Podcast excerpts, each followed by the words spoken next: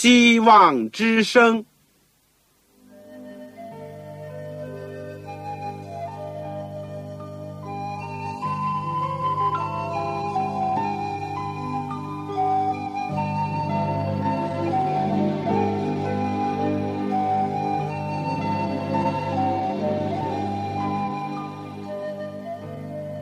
各位听众朋友，各位弟兄姐妹，欢迎您收听信徒培训这个节目。教会的兴旺，不单表现为人数众多，更要求教友的素质好。为了使教会真正达到人丁兴旺，又灵性健壮，希望之声特别为广大的信徒制作了信徒培训这个节目，满足主内同工同道的需要。信徒培训由黄牧师主讲，将有多种课程推出，欢迎弟兄姐妹们踊跃参加。下面我们就把节目时间交给黄牧师。各位亲爱的听众朋友，各位组内的弟兄姐妹，你们好，我是旺草。我们谢谢主过去的带领，直到今天，我们一起又有机会可以学习主的话语。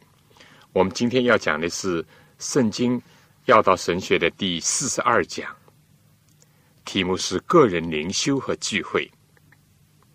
我们所根据的经文是《犹大书》第二十节到二十一节，《希伯来书》第十章十九到二十五节。我们在学习之前，让我们一起祷告。亲爱的天父，我们谢谢你，我们就可以来到你面前。我们愿意像一个孩子那样受教。我们生活在这世界上，我们觉得跟你亲近、跟你交通，这是一种莫大的光荣、莫大的福分。因为在我们的周围，我们看见许许多多。劳苦担重担的人，他们的心灵里面没有平安，没有安息，他们也没有心灵的出路。但是我们的蒙主的恩典和光照，我们可以带着我们一切的需要，来到主的面前，和你交通，从你的话语里面领受光照，领受力量，领受安慰。谢谢你给我们这样的福分。让我们常常能够保持不断的和你亲近，而且珍惜我们所得着的一切。求天父有一天也使用我们，在我们的周围，在人群当中，能够为主发光。最要紧的就是把基督高高的举起，以致吸引万人来归向你。天父帮助我们。先能够栽培我们、装备我们，以致差派我们去为你做工。父啊，我今天也特别恳求主，祝福那些没有教会的地方，他们缺少圣经或者也没有聚集的场合，求你引导，求你赐恩，求你帮助我们听我们的祷告，是奉靠主耶稣基督的圣名。阿门。我们说，一个新的生命出现呢，是令人欣喜快乐的。但是，一个幼小的生命如果不加以培育照顾，它非但不能够成长壮大，而且还会渐渐的衰弱，甚至死亡。你说是吗？一个茁壮成长的生命，欣欣向荣，就会令人欣喜。当一个孱弱、夭折的生命呢，就令人悲愁。肉体的生命是这样，属灵的生命呢也相仿。生命的来源是出于上帝。我们说，不认识物质的或者属灵的生命，也都是如此。但作为生命的维护、培养和发展呢，就有我们自己的责任在内了。在生命的早期，可能要加以喂养和成人的帮助，但生命必须成长到一个自立的阶段，在属灵的事物和规律上呢，也是如此。正像肉体的生命是要借着呼吸、借着食物的营养、借着活动休息来维持和发展它，并且呢，还要抵御这个细菌和病毒，或者是环境上种种不利的因素所带来的侵袭。在属灵的生命上呢，也就是我们要常常的。借着祷告，借着读经，借着默想，借着为主工作和参加聚会和崇拜，来维持和增长我们自己属灵的生命。这些呢，也就是在学习和研究教育的时候，往往会被疏忽的，但却是很重要的一部分。我们今天主要就是先讲祷告、读经和聚会。至于为主工作、为主做见证呢，我们留待下一次再讲。第一就是属灵的呼吸，大家都熟悉，这是指着祈祷来讲的。生命的一个重要的指针呢，就是呼吸。没有呼吸，心脏的跳动和其他许多身体的功能呢，就都没有办法维持。祷告呢？就是和上帝交往。人类最初被造的时候，一个重大的一个特权，以及使人和一般的动物区分开来的，就是上帝造人呢，是能够和他交通来往的，是能够领会他的心意的，是能够感受到他的慈爱和他的旨意的。罪破坏了人和上帝的交通，但上帝还是借着。各种方法，使人间接的以及直接的和他交通来往。祷告呢，就是一种最普遍的方式。圣经记载，人在伊甸园没有犯罪的时候，人是和上帝面对面的交通来往的。人犯罪以后，这样的交通呢，受到了影响和破坏。但上帝开始为人设立这个献祭的制度。所以在该隐和亚伯的时候呢，就开始了献祭，就近祭坛来亲近上帝。但创世纪第四章二十六节说，赛特就是亚当的另外一个儿子，也就是来代替被该隐所杀的亚伯的那一位呢。他生了一个儿子，名叫以诺士。那时候呢，人才求告耶和华的名。这是第一个正式的记录，说明。人有了祷告的这个概念和举动，没有呼吸就会死亡。一个重生的基督徒一定要祷告，一定会祷告，一定想祷告。祷告不一定在乎这个词抄的美丽，或者是洋洋大片。祷告就是信徒心里的诚心所愿。保罗在罗马书第八章。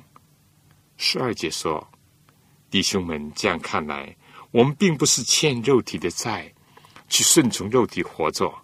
你们若顺从肉体活着，必要死；但靠着圣灵致死肉体的恶性，就必活着。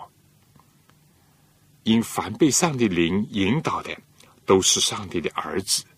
你们所受的不是奴仆的心，人就害怕。”所受的乃是儿子的心，因此我们呼叫阿巴父。圣灵与我们的心同证，我们是上帝的儿女。做基督徒，做上帝的儿女，他就会称呼阿巴父，他就会祷告，他就会亲近上帝。就像儿女最初学会讲的，就是爸爸或者是妈妈。孩子懂得亲近那个养育。他的有人说，祈祷是基督徒的第一门功课。从某方面讲，是最简单的，也是最自然不过的一门功课。但另外方面讲呢，祷告是一门最深的学问，一个永远不会毕业的一个课程，也是在灵性上需要不断的追求的。因为人是借着祷告去更加的接近一位永恒的上帝，要去逐渐的领受、认识那位无限的上帝。我们说，连耶稣自己在地上生活的时候，他都是非常重视祷告。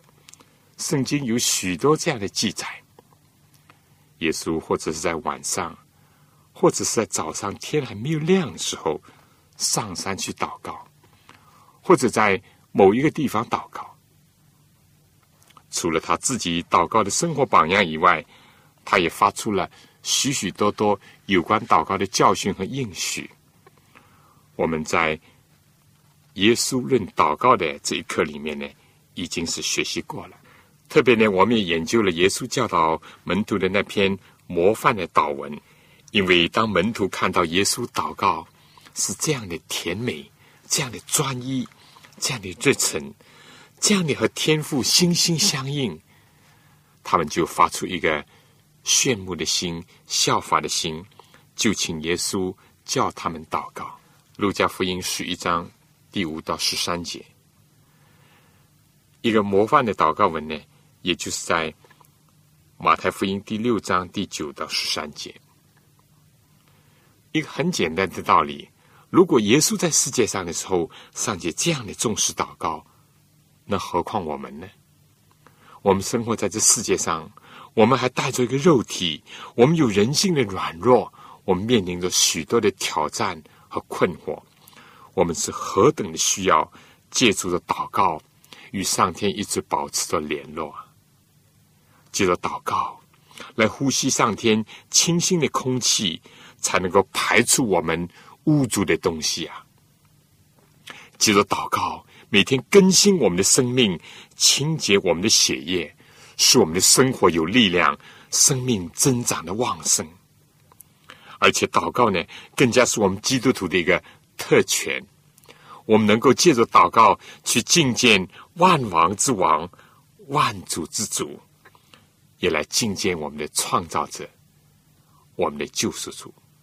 所以保罗在腓立比书第四章第六节说：“应当一无挂虑，只要凡事借着祷告、祈求和感谢，将你们所要的告诉上帝，上帝所赐。”出人意外的平安，必在基督耶稣里保守你们的心怀意念。古时呢，圣徒就非常的重视祷告，比如大卫在诗篇五十五篇十六到十七节说：“至于我，我要求告上帝，耶和华必拯救我。我要晚上、早晨、上午哀声悲叹，他也必听我的声音。”大卫至少有三次定时的祷告的习惯。先知但以里呢，几乎是在生命有威胁的情况下，他还是一天三次坚持定时祷告。但以理书第六章第十节，这里说，但以理知道这禁令，盖了玉玺，就到自己家里，他楼上的窗户开向耶路撒冷，一天三次。双喜跪在他上帝面前祷告感谢，与素常一样，并不是临时抱佛脚，相反，就是在劫难的当中，他还是一如既往。有人说，早上的祷告就好像用信心的手，借着祷告打开天上的宝库，而祈祷是一个钥匙，能够握住上帝。给人的一切的应许而去生活，而晚上呢，祈祷这把钥匙就把所有的都锁住，把自己自己的生命以及所有在祷告当中交托的东西、交托的人都交给上帝，这是最安全的、万无一失的。而在中午如果有一定的时间能够亲近主呢，那也是好的无比的。我们说，除了定时的祷告，同样要紧的是随时随地的祷告。提摩太前书第二章第八节，帖撒罗尼迦前书第五章十七节，保罗讲到要不住的祷告。不住的祷告呢，我们说是要操练的。这就是要把自己的心意一直的维系在上帝的面前，使自己的心呢总是跟着上帝呢有一种默默的联络，就好像电线的插头一直和电源是联系在一起的。只有祷告，不断的操练和神同在，和上帝同行，这才是好的无比的。圣经记载，有一次耶稣因为太困倦了，在船头上睡着了。当时风急浪滚，门徒经过苦苦的挣扎，但似乎还是有撞身海底的一种厄运。所以呢，他们就惊叫耶稣，把他喊醒了。圣经记载，耶稣一起来，就直斥风和浪，海就平息了。这是一种深邃灵醒的一种表示。我们要操练不住的祷告，在凡事上都和上帝找到一个连接点，在圣灵里面，借着上帝的话和他交通，保持一直和他有联络。古时诗人也说：“我常将上帝摆在我的面前，我的心就不止摇动。”如果我们的心里愿意亲近上帝的话，我们就必定会像向日葵那样，永远对着我们的公义的日头。而且呢，我们喜欢和他默默的交通，有时几乎相对无言，但可以交换彼此的喜悦和忧愁。形式的祷告，没有生命的祷告，可能成为最无聊的事情之一，也是最浪费时间。但是一种内在的呼求，从心灵和上帝的契合，是最真诚的事情，也是最宝贵的时刻。有人说，在定时的祷告和不住的祷告呢，就好比是这个深呼吸和平时一直要呼吸那样。我们在日常的工作、生活、休息当中，甚至在战斗当中，仍然和上天呢维持着联系。就是以祷告来作为我们一种属灵的呼吸的。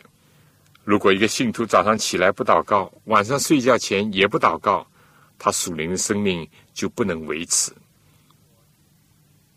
如果一个信徒有了早上、晚上或中午的定时的祷告，却不去学习操练随时随地的不住的祷告，他属灵的生命仍然会是软弱无力。因此。不论是定时的祷告和随时不断的祷告呢，都是非常必须的。至于祷告的场合呢，《提摩太前书》第二章第八节讲到，可以随地祷告，不论在什么地方，在行人来往拥挤的道路上，在运动场，在这个商店，在田间操作的时候，在厨房，当然。我们说也需要在教堂里面有公众的祷告，但私下的祷告，正像耶稣在马太福音第六章第六节讲的，要进入内室，关上门祷告，意思就是说在暗中的祷告。我们说暗中的祷告，这就是公众祷告的一个基础。当然，基督徒也要有谢饭的一个祷告。路加福音二十四章三十四节，使徒行传二十七章三十五节。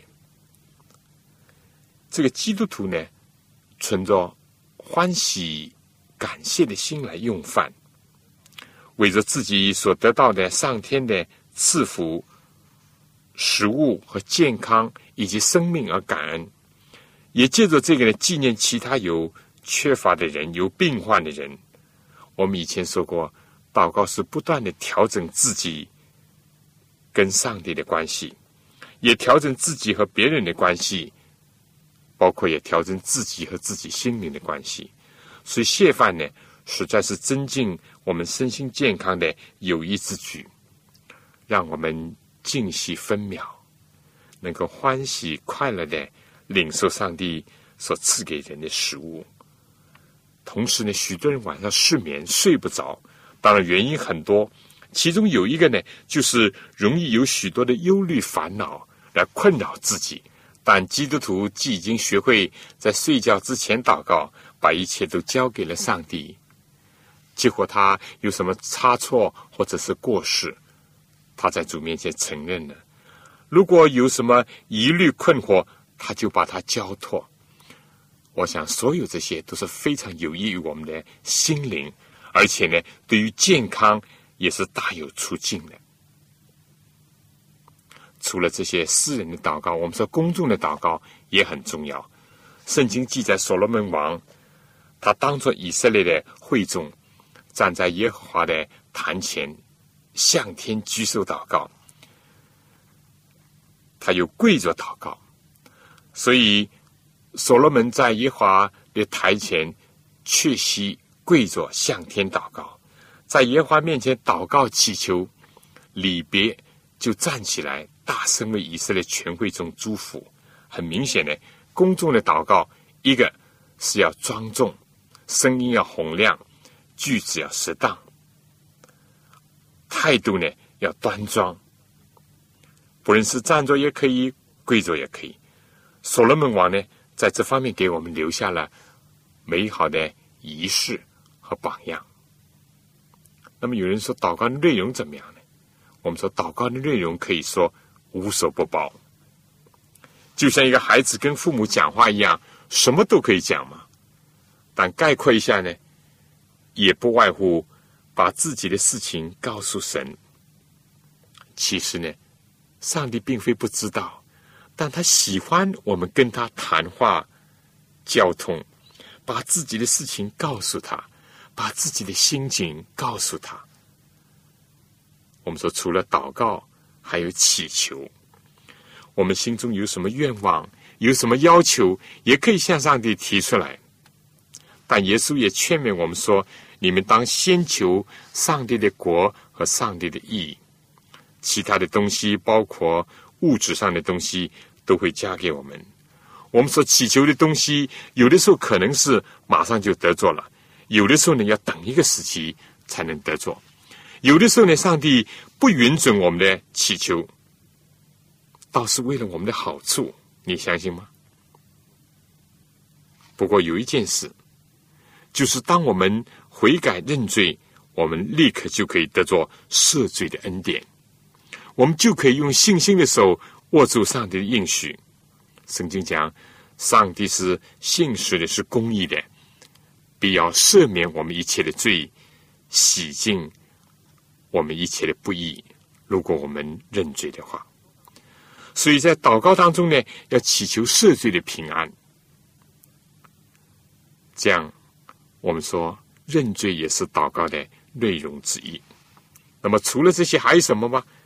再就是要感谢和颂赞，这是信主之人嘴唇所结的果子。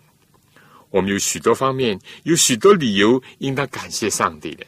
他是我们的创造主，他是我们的救赎主，他是我们的朋友，他是我们的导师，他是我们在患难中随时的帮助。如果我们有一个知足的心，我们就会常常的感恩。我们如果能够体会主的爱更多更深，我们就会有越多的赞美。所以祷告里面，弟兄姐妹千万不要忘记了感恩。就好像孩子应当常常的感谢父母的养育之恩、教导之恩那样。此外，基督徒的祷告里面还有代求和代祷的这个层面。我们有许多代求的事情和需要我们代祷的人，包括我们家庭的成员，尤其是他们还没有信主，那么他们得救的问题，就是应当成为我们祷告的一个内容。我们的亲朋戚友，他们的需要，特别是他们灵性的需要，难道不是我们应当关怀的吗？更加有为民族、为国家、为领袖、为这个世界，特别是为教会以及这个福音工作的开展而恳切的代祷，也包括为上帝的仆人代祷。在这里，我请求你们也为我代祷。这些我认为都是非常重要的，因为祷告的内容如何呢？也反映了人心灵的光景如何。祷告并不是叫我们要以自我为中心，相反的是把我们带到父神的心意当中去，带到这个世界的光景和世界的需要当中去。因为我们已经说过，祷告能够调整我们跟上帝的关系，调整我们跟人之间的关系。也能够调整我们自己的内心的关系。祷告实在是无所不报的，但是祷告也可以说是我们爱主的一个表现，因为主这样爱我们，我们也愿意爱他，和他深深的相交。下面呢，我想请大家听一首歌：主啊，我深爱你。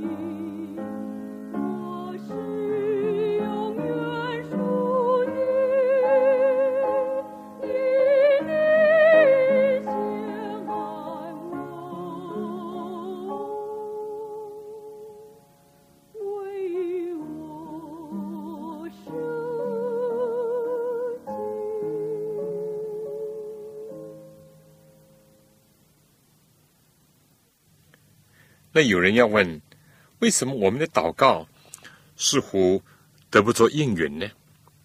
我们说，当然原因是很多的。不过我们要知道，祷告得蒙应允，也是有一些先决的条件的。首先，耶稣自己说，我们要奉他的名祷告。约翰福音十四章十三节、十五章十六节。那么，什么叫？奉主耶稣的名祷告呢，就是说，祷告原来是上帝给我们的恩典，也是他赐给我们的一个特权。我们能够祷告，并不是倚仗我们自己的功劳，不是因着我们有什么好处，可以来到上帝面前，可以去换取上帝的恩典。就像那个法利赛人祷告说：“上帝啊，我感谢你，我每周进食，我又这样，我又那样，我又不像其他人犯罪作恶。”言下之意呢，就是说我们这样呢就可以来换得上帝恩典，或者有资格来到上帝面前呢？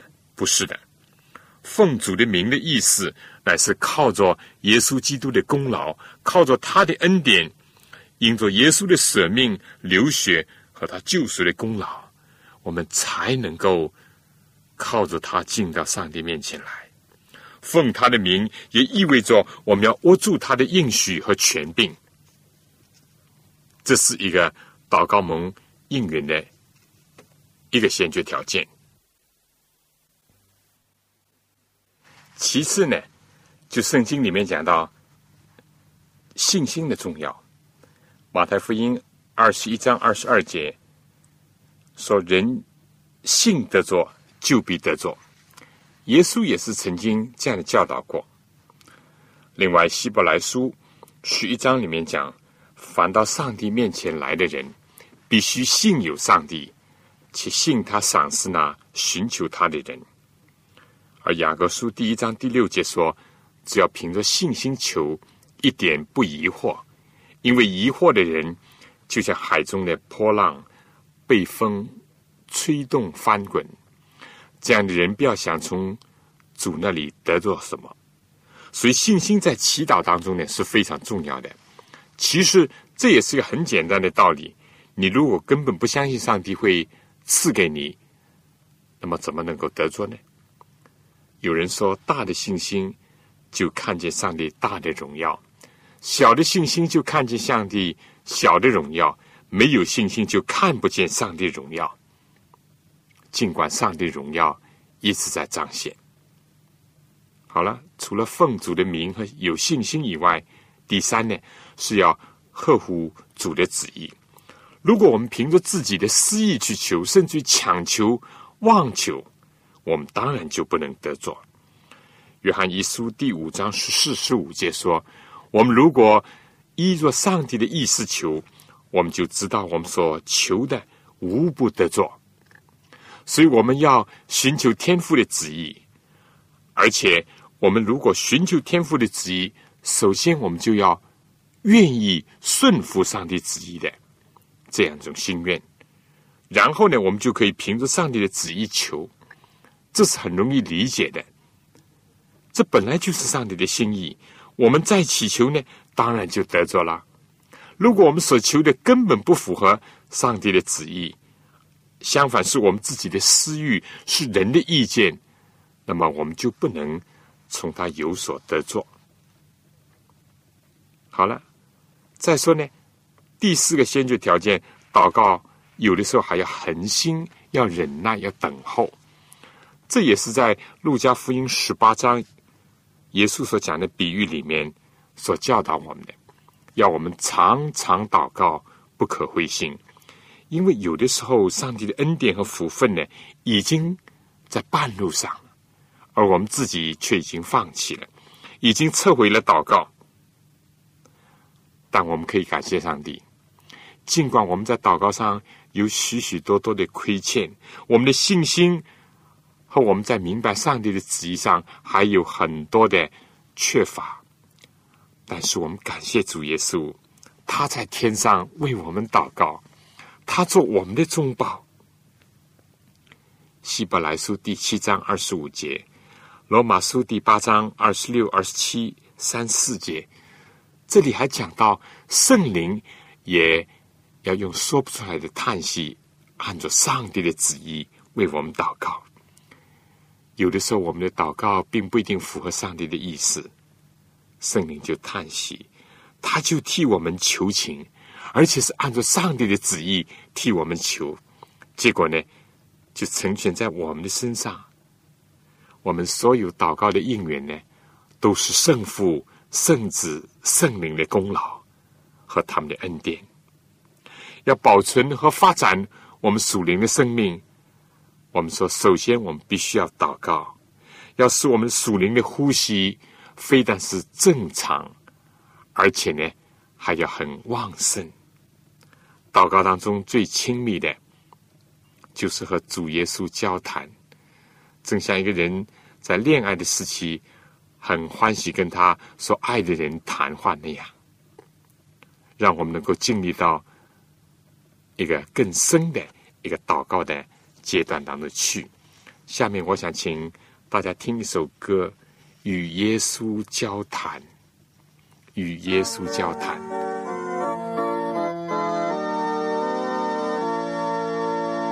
欠我献的最终，信耶稣是恩宠，有天上荣耀光天护我离虚空。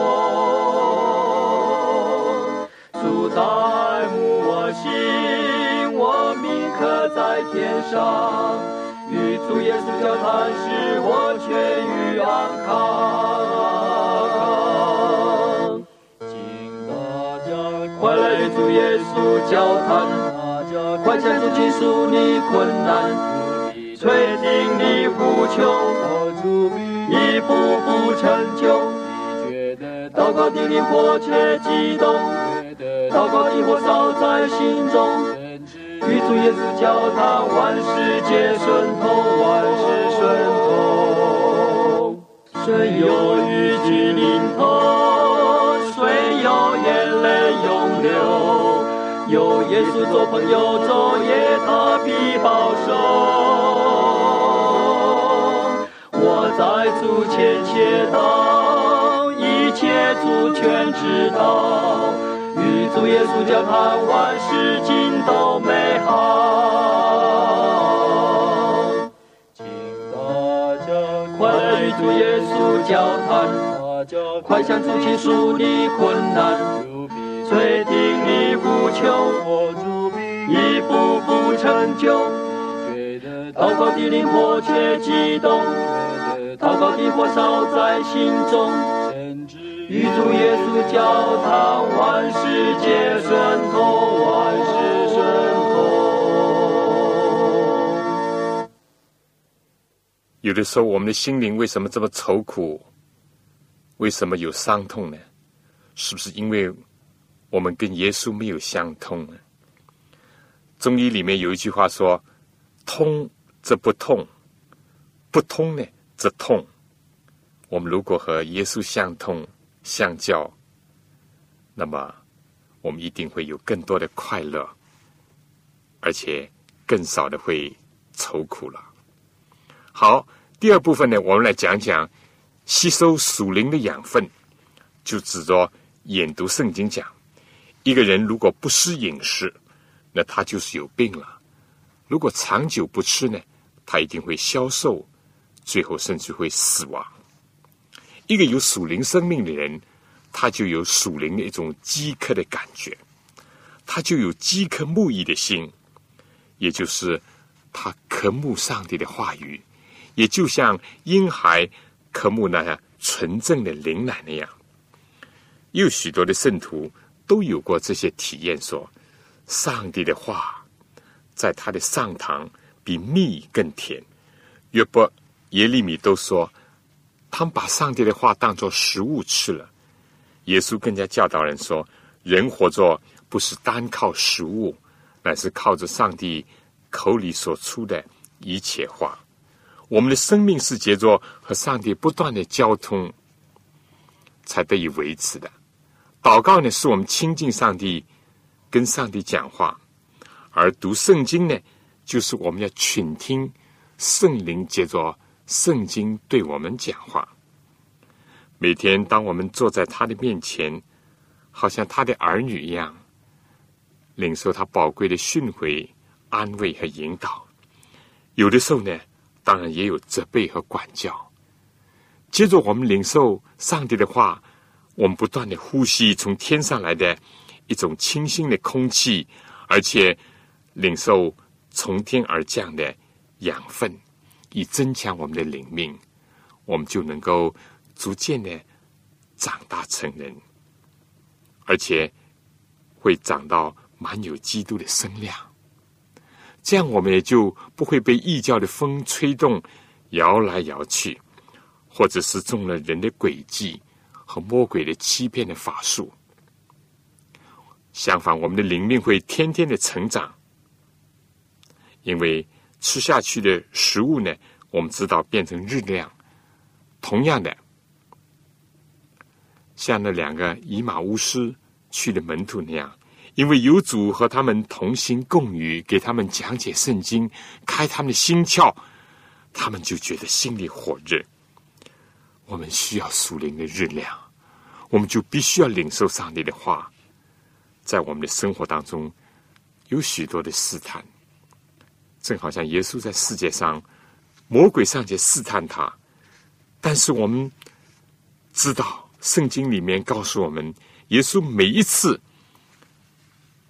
打败撒旦的试探呢，就是凭着上帝的话，他一直是引用经上记着说，以此作为武器去抵挡撒旦和罪恶。我们要过一种得胜的生活，而不被属灵的病菌或者病毒所感染、所侵袭，那么我们就必须要增强抵抗力。抵抗力从哪里来呢？就从上帝的话语而来。因为凡出于上帝的话，没有一句不带着能力的。所以，一个基督徒必须要保持一个好的属灵的胃口。一个父母因着孩子不能吃，面黄肌瘦而感到难过。上帝看到我们在属灵上不失饮食，他也为我们焦急。他愿意用最好的东西来喂养我们，而我们往往用劳碌得来的去购买那不能养生之物。正像以赛亚书五十五章所讲述的，上帝呼召我们到他面前，白白的的生命的粮、的生命的水、的纯净的灵奶，得着那能够振奋人心的属灵的酒，来滋补我们的身体。我们是不是愿意呢？那有人说我不会读圣经，有什么方法吗？我们说读圣经的方法呢有很多种，比如说可以周年读经，意思就是说每天读它三章，一年呢就读完一遍了。有许多基督徒读过几十上百遍，甚至于有许多圣徒能够背诵圣经的许多部分。所以不要以为读了一遍就满足了，但是那个一遍也没有读的呢？就必须要先读通一遍，保持着经常不断的读经。另外呢，也可以有一种灵修的方式的一种读经，就是读一两节，或者是一小段，或者是圣经里面所记载的一个事迹或者一个人物，慢慢的加以思想，它到底什么意思呢？对当时、对当地有什么教训？对我现在又有什么信息呢？这种灵修方式的一种读经呢，能够更加的喂养我们的心灵，因为它不是囫囵吞枣，读得很快，相反是仔细的咀嚼，去品味上帝的话语的甘甜，以及这蒙圣灵的光照。圣经讲，上帝的话一解开，就发出亮光来。当然了，我们说还有就是圣经分卷的研究，或者是专题的研究，有次序的研究，有许许多多的学习或者研读圣经的方法。但是我们讲周年的读经和每天的灵修的读经呢，是信徒的基本功，是不可缺少的。如果时间条件许可的话，研究圣经和熟读圣经呢，确实是非常有益的。读经呢，首先要预备一个良好的心田，好让上帝的话像种子一样撒在好土里面。另外呢，我们还需要有个谦卑的心，求圣灵的引导和光照。至于讲解上帝的话呢？我们说，千万不要自以为是。如果遇到有什么不懂的地方呢，我们可以先放一放，慢慢的研究，但不要先入为主，更加不要放任一种怀疑不信的心，因为唯有圣灵来了，他就要引导人进入一切的真理。事实上，圣经关于我们得救的真理呢，是非常清楚的。至于有些奥秘的事情呢，就有待于将来，因为隐藏的事是属于耶和华，唯有明显的事是属于我们和我们的子孙。此外呢，我们要用思想，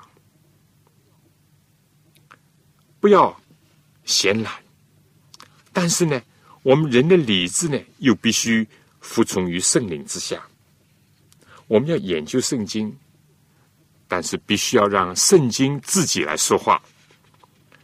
我们要明白当时的历史和故事，或者是人物和时间，但是我们必须要看到上帝在其中耶稣基督在上帝的话语当中，耶稣基督也在时代当中，尤其应当看到他的爱和他的救赎。这样呢，读经就会有益处，而不要空对空。就所谓学术上做些研究了，或者是理智上有一点认同，或者甚至像看小说书那样的去读圣经，那个是得不着太多的一处的。因为圣经是神的话语，我们必须要看到他要对我们的心灵来讲话，他要在我们的生活当中有要求，他要在我们的心灵里面起作用。另外呢，我说还要看到对于今天时代的信息，尤其在今天，我们说是在基督福临的前夕，所有的信息，包括预言，我们都应当要谦卑的、殷勤的加以研究，好使我们知道我们到底处在什么时候，应当怎么样的准备我们自己和准备别人，这样呢，我们就不会成为属灵上的矮子。或者是一个发育不健全的、非常软弱的人，我们说要保持每天有良好的灵性上的供应和营养，我们就得以成为一个健壮的基督徒。读上帝的话，非但主角，而且好好的吸收。很多人生吞活剥，结果就没有什么收益；而有些人呢，几乎是主角了，但不能吸收，肠胃的功能不好。结果也是很瘦弱。我们吸收上帝的话，我们要主角，就是要在默想当中，我们要安静我们的心，去领受上帝的话，慢慢的主角上帝的话语，而且把它吸收同化在我们的生命和生活里面，这才是最最重要的。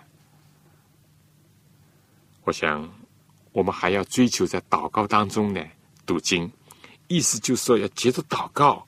我们就能够更多的默想，而且更多的明白上帝的话语、上帝的旨意。同时呢，我们在读经当中呢，应当有祷告。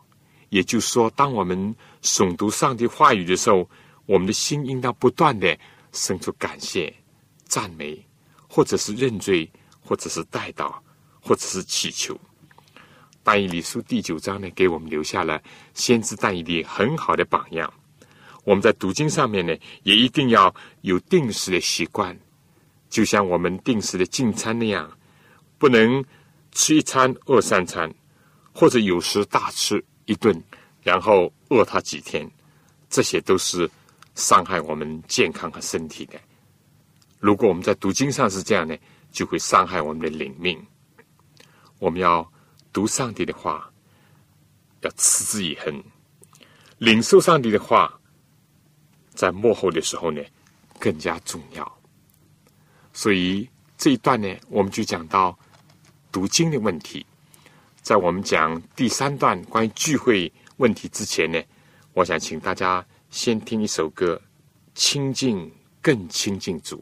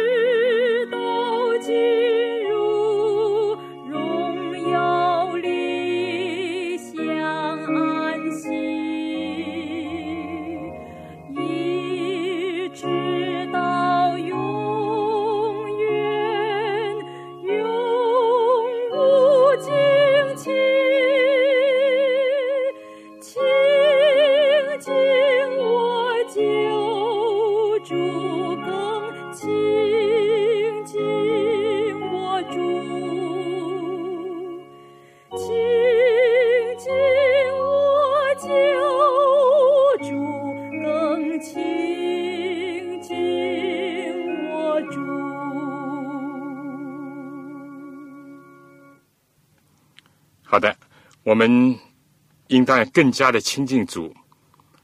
第三部分呢，我们就讲聚会了，这也是亲近主的一个渠道。作为信徒来讲呢，他除了有个人的灵修的生活，他还需要注意参加聚会和崇拜。如果我们有一个基督徒的家庭，不论你是做父母的，或者是家中的一个分子，你都要尽你所能的去倡导、去提倡家庭的礼拜，就是家庭的聚会，召集你家里人一起来到上帝面前来敬拜他，来感谢他。来共享他的话语，在今天有许多地方没有宗教教育的时候呢，它显得更加重要。许多成名的基督徒、教会的领袖，都是从小在这样的家庭当中培养长大的。在古时候，上帝就教导亚伯拉罕说，要把上帝的训诲教导他的子孙。生命记当中呢，也是这样教导以色列人。要把上帝的话教导自己的子女，不论坐着，不论起来，不论行走，不论躺着，都要抓紧所有的机会，能够供应上帝的真道。所以，家庭聚会或者是家庭礼拜呢，是非常的重要的。再进一步呢，我们就要扩大我们的家庭聚会。除了家庭的成员以外呢，可以邀请一些弟兄姐妹。或者是周围的邻居来到你的家中，能够一起的聚集，因为主有应许说，若有两三个人奉他的名祈求，他就应允，他就在我们的当中。尤其在今天，在有些国家和地区有各种条件的限制，不能到礼拜堂，或者找不到礼拜堂，那家庭的聚会呢，就更其重要了。上帝并不在乎那高大的建筑，或者是钢琴风琴的演奏，只要用心灵和诚实来敬拜他，只要弟兄姐妹能够彼此团契，在灵里面相交，上帝一样的显现在他们的当中。第三呢，如果是有教会的话呢，我们一定要争取参加公众的礼拜。对我们基督福临安息日会的信徒来讲呢，我们一定要争取在安息日能够和弟兄姐妹一起颂赞上帝的创造，纪念他的救赎，传说上帝的恩典，领受上帝的真道。这乃是一个快乐的一天。如果我们真正的是爱主的，我们一定会和作诗的人有同样的心情。也会和他引起共鸣。他说：“我们要往耶和华的殿去，我们就欢喜。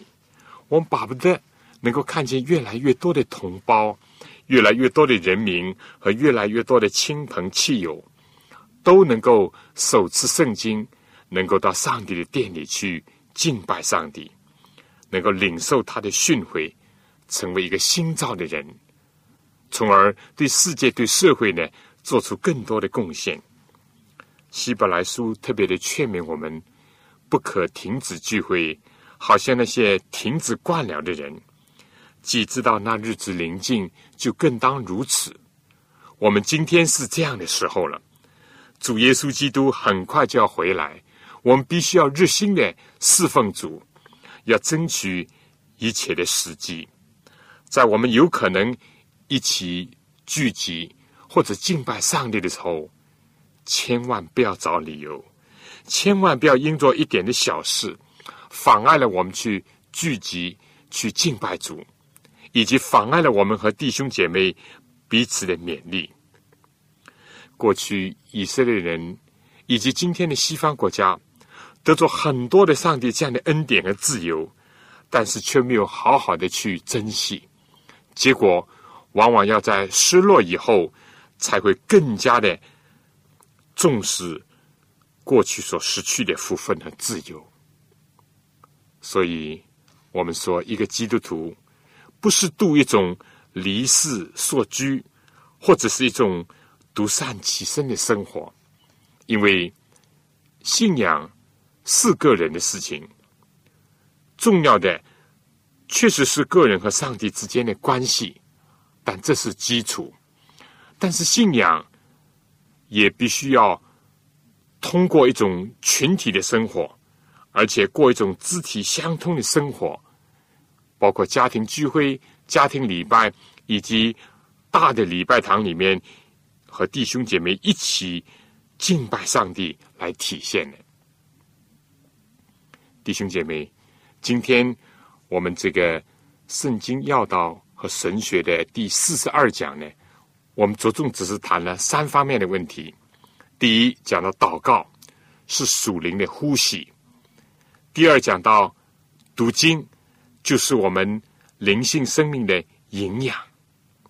第三，讲到除了个人灵修之外的公众的聚会，包括家里的聚会以及在礼拜堂里边的聚会，我们只是谈了这三方面的问题。希望我们都能够个人都重视，而且呢，彼此相互的劝勉，直到有一天我们能够亲自见主和主。面对面的交通，那真是好的无比的了。